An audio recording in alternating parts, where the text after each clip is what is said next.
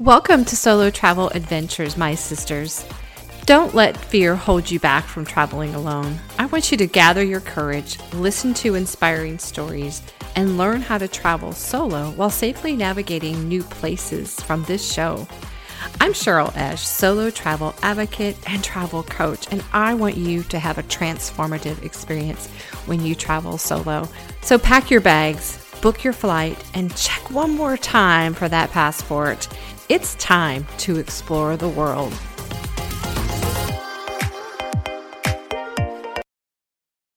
Hello, sister travelers. I have three travel hacks for you today, and these are related to packing.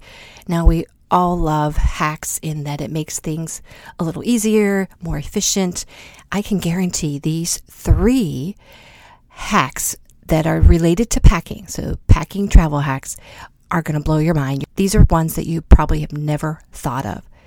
So let's get right into it. Now, this first one, it is another way to reduce liquids when you travel.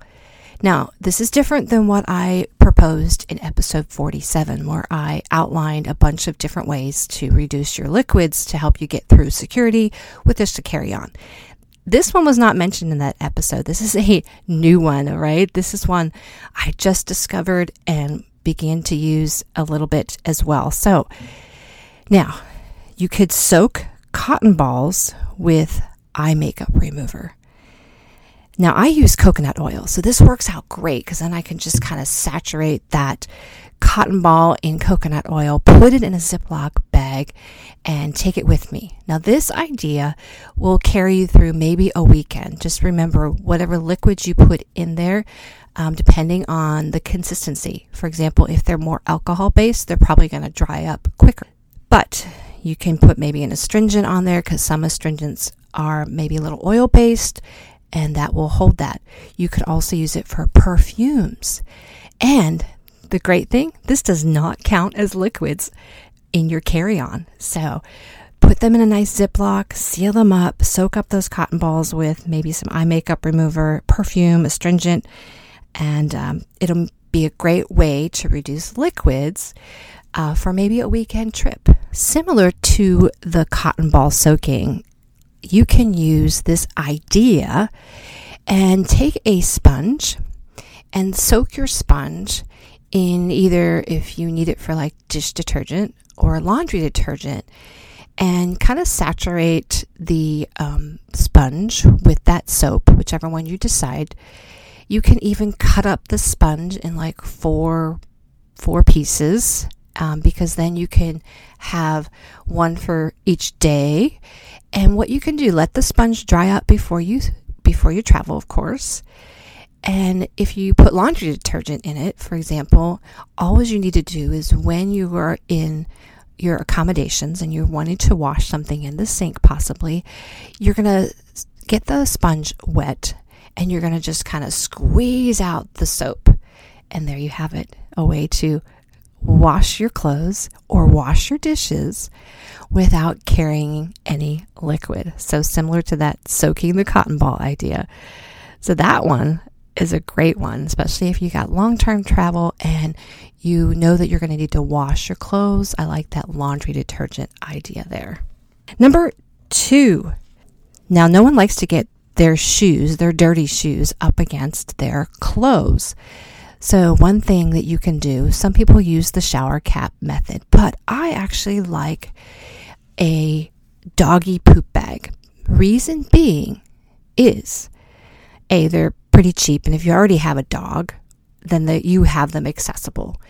They're, they are longer, so if you have a bigger foot, they're going to fit your shoe, and you can pack them individually. I like the idea because sometimes I need to kind of play a little Tetris and move one shoe to one side, maybe one shoe to the other. And so if they're together in a shower cap, that just makes it a little more difficult in, you know, organizing your packing.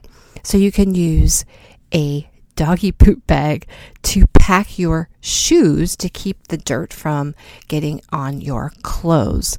Um, you can also use Ziploc bags, but that also depends on how big your feet are. Um, if you have smaller feet, then that could work for you.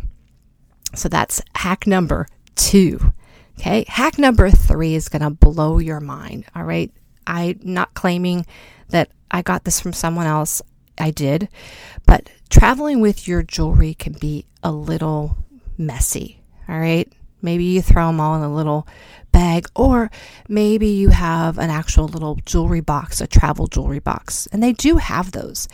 But often those take up a lot of space. So we're looking at a way to minimize space and looking for a maybe a soft way to carry all your jewelry.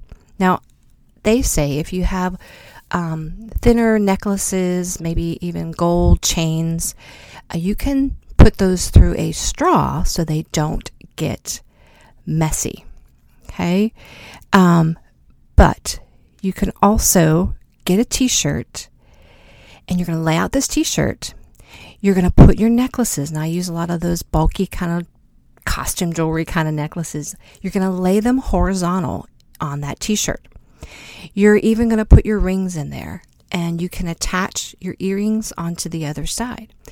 Now you fold in like you're going to fold your t shirt, fold the sides in, and then roll it up from the bottom up. Roll it up, get it nice and tight. And once it's rolled, you're going to secure it with an elastic, maybe a rubber band, maybe a scrunchie, um, whatever you do there. And then you can easily just set it in your suitcase. So, those are three travel hacks that you can use. So, sisters, just to recap those three packing travel hacks, we got the soaking cotton balls or sponges for some liquids. We have the doggy poop bags to protect our shoes idea. And then the third one is how to travel with your jewelry by rolling it up in a t shirt. So, try those on your next trip and you will be amazed and I hope you enjoyed the travel hacks today.